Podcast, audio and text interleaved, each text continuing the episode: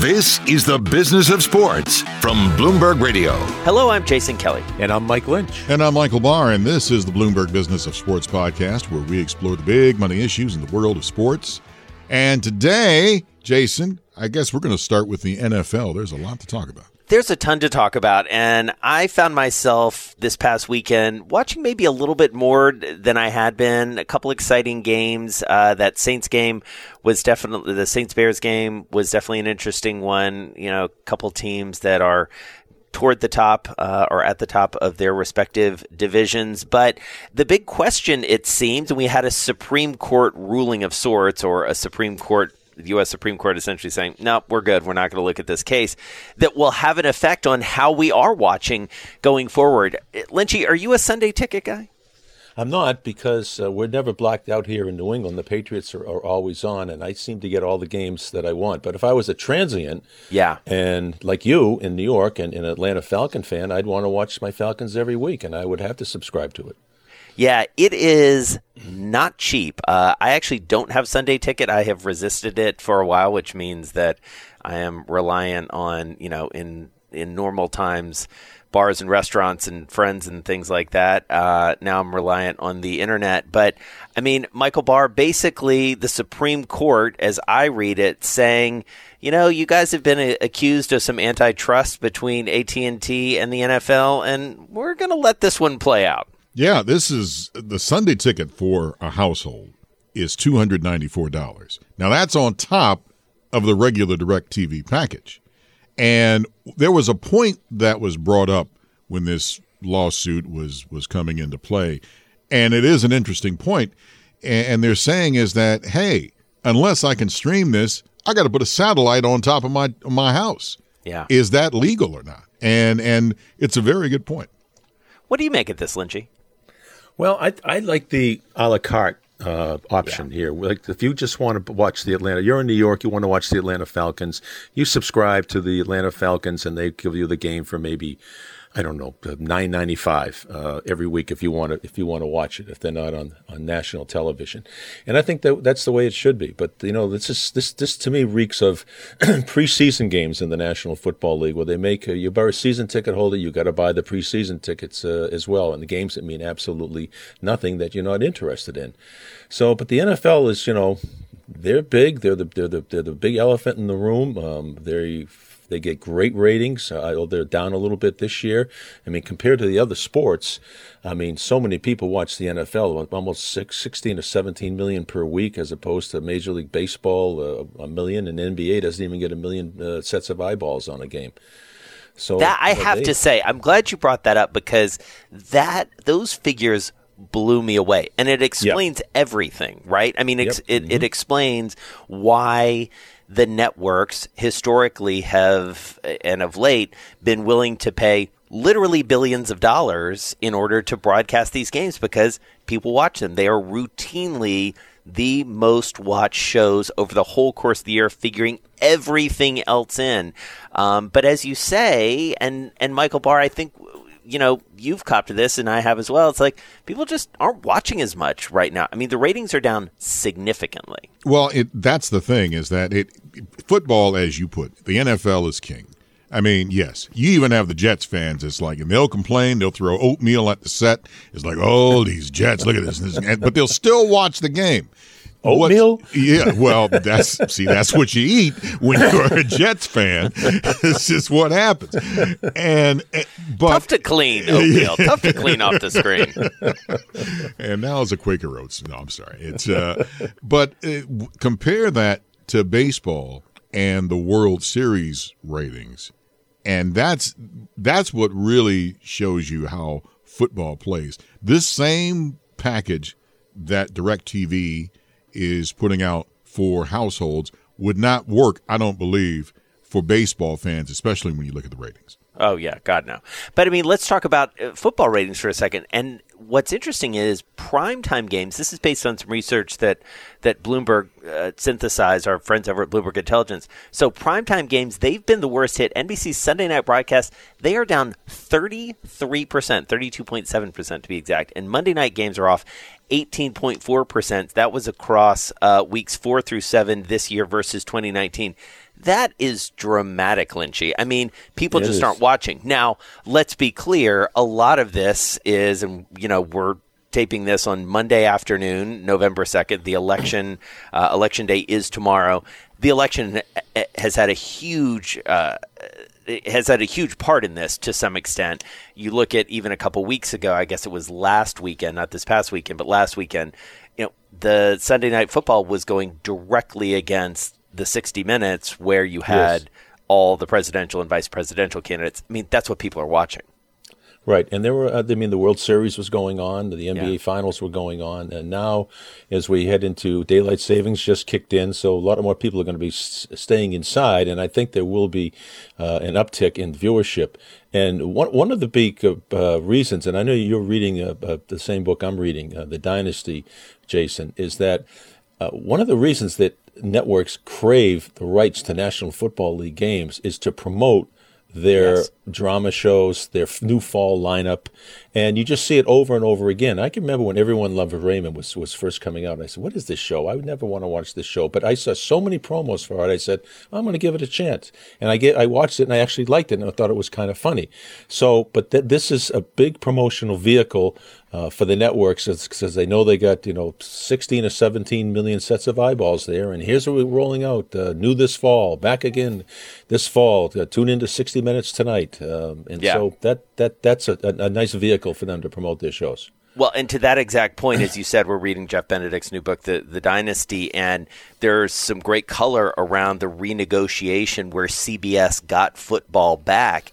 And basically, you have Mel Karmazin and Sean McManus essentially saying our network is going to rise and fall on whether we get football back uh, because it's just that powerful, exactly to your point, Lynchy, of a lead-in. It is worth essentially whatever we pay for it, and that has turned out to be uh, that's turned out to be true. And, you know, we're looking at, again, this is courtesy of the guys over at Bloomberg Intelligence, they're saying ten billion dollars annually could come in from the new uh, television contracts that the N F L is going to sign. The E S P N deal expires in, in next year.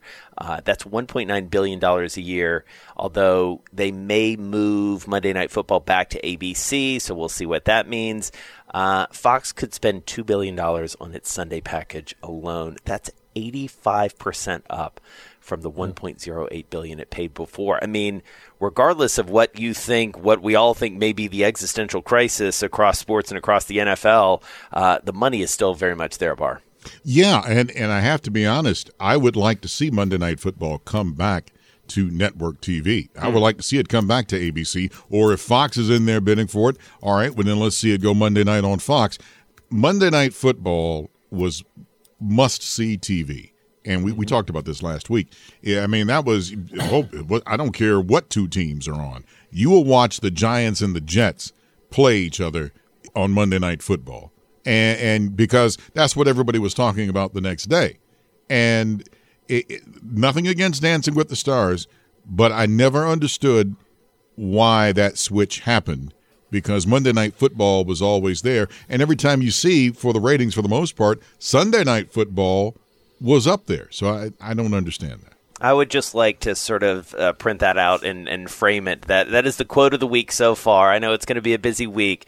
Michael Barr saying, quote, nothing against Dancing with the Stars. You know, I mean, I think that that just says it all. That just really says it all about what we're trying to do on this program, Lynching. And he doesn't um, talk once about, about, about making a bet on any of these games, which I think right. is the upset of the day so far. Exactly. We're going to talk about betting in a second. Before we get to that, though, uh, I got to ask you, looks like uh, we're done here in New York when it comes to the New York Mets having a new owner. It is Stevie Cohen. I think you. This is one of these storylines, Lynchy. You can't make it up. Yeah. I, I mean, here's yeah. this guy who uh, had a little bit of a tough time on, on the legal front, not on the financial front, but on the legal front when it came to running his hedge fund. But he's the new owner. He's meeting the Mets, and we'll see what he does. Richest it, owner in uh, sports at this point, certainly in the in major leagues. And it didn't take long for the uh, uh, the gavel to be uh, banged uh, with the approval of all the other owners. This was yeah. not even a cont- not one ounce of uh, contentiousness at all. Yeah, at least publicly. Um, you know, yeah. folks that I talked to say there was some grousing behind the scenes, but as you say, they all got in line. There was a little bit of a blip uh, last week where it looked like uh, Mayor de Blasio, Mayor Bill de Blasio, the mayor of New York City, he has effectively a kind of veto uh, over it. He could have at least made it a little more difficult and ultimately decided not to. Seemed like that was a, a whole lot of nothing, candidly, um, as it sort of blew up in the tabloids for a day or two. And then uh, he went along with it. And so by Friday night, I believe, last Friday night, uh, it was all over but, but the shouting. And uh, I mean, Barr, I guess one thing I, I wonder from a from a fan's perspective is, how much do you care about the ownership? How much do you think about who owns a specific team? Uh, if I don't like the owner, Uh, yeah, I think about it a lot, and mm-hmm. I, I hate to, to bring this up, but I remember Marge Schott, yeah, the Cincinnati Reds, and mm-hmm. I remember some of the things that she said, and I'm like, what what what are you doing? Yeah, and and, and all of a sudden, it's like, you know, I, I was not happy with the Cincinnati Reds. And so, yeah, it does play a role, but it happened so quick. I yeah. was expecting this to, to carry on for a while. I thought it was going to carry on at least for a few days, yeah. yeah. That rolled right through uh, in many ways.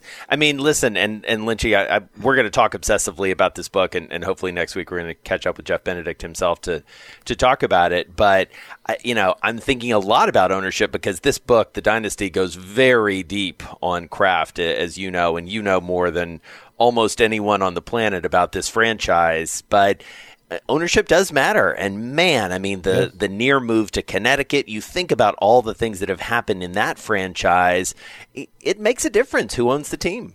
Absolutely. Uh, you know, here in New England, Kraft is a, a regular. He, he grew up in Brookline, right, uh, in the shadow of Fenway Park. He was a season ticket holder of the Patriots.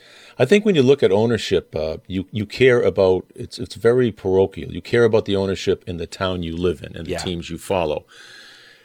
Owners of other teams don't really make any noise unless they are out of line. Donald Sterling with the Clippers, right. Marge Schott with the Cincinnati Reds, and then Jerry Jones, whatever he does is news for some reason around the Nas- National Football League and around the sporting world. But I think ownership is, is pretty much, you know, the interest. I mean, if you ask the average fan who's the owner of the Cincinnati Reds, you know, nobody could tell you who's the owner right. of the Chicago Cubs, but they could tell you who the owns the four major sports teams in their town, and they could say that that that guy's a cheapskate. He never signs anybody. Right. This guy's a great owner. He does. He's improved the ballpark. He's improved concessions, and we really love this owner. So you uh, you do. There are emotions that that uh, that are attached to teams because of uh, because of ownership uh, on the local level. And they do become very, very public roles. I mean, I remember yes. uh, the conversation you and I had, uh, Lynchy, with Steve Paliuca at Barr. I think you were off that week. And remember, he was talking about sort of showing up that first time. And like, here's this guy. He's done billion-dollar deals multiple times. He creates this, you know, private equity firm. He's buying and selling companies. And nobody other than like Wall Street geeks like me are really paying attention from a journalistic perspective. And the day he shows up to uh, be formally introduced as the Celtics owner, there's, you know, fifty reporters clamoring for uh, for his and his partner's attention. It, it's a totally different world. Yeah, yep. you're, you're exactly right. All right, yep. So more betting coming. I mean, uh, all right, let's let's just lay it out here. This is a story that is tailor-made for Mister Michael Barr because it's about racing and it's about betting, and you got NASCAR and Wynn, uh, the well-known uh, gambling empire, coming together. This is kind of a big deal for racing, Barr. Yes, darlings, huddle around the set. Let me tell you what this story is all about. NASCAR and WynnBet, the digital gaming division of Wynn Resorts, uh, it's responsible for Wynn's mobile sportsbook and casino app. They announced a multi-year national sports betting partnership. Uh, as an authorized gaming operator of NASCAR, WynnBet will collaborate with NASCAR, NASCAR to create and promote engaging sports betting. Well, all you got to do is, for me is just put down a bet. Now I'm engaged. Uh, experiences for the racing fans across the United States. Uh, I, I'm liking it, uh, as you know. And this is it, when you bet on racing and NASCAR probably, arguably, is the most known racing circuit in the U S Uh, yes. It's going to get some attention. So you put that together. I mean, people bet on golf. People bet on, on many other things as well. Uh, NASCAR, and it's been out there for a while, but this is the first time you're seeing such a marriage like this. Yeah, and, and I feel like for those of us who are not big gamblers, uh, Lynchy, like when I, I look at, you know, having been to Vegas and enough times to be dangerous, like definitely a a higher caliber. I mean, I believe is there's a Wynn casino there in Massachusetts now, right? Well, he had to divest himself of it, uh, oh, but it's right. it's called it's right, called right. He, he did have the ownership and he had right. to uh, divest. It's called Encore Boston, but right. the, but the right. building is there, yeah, yeah.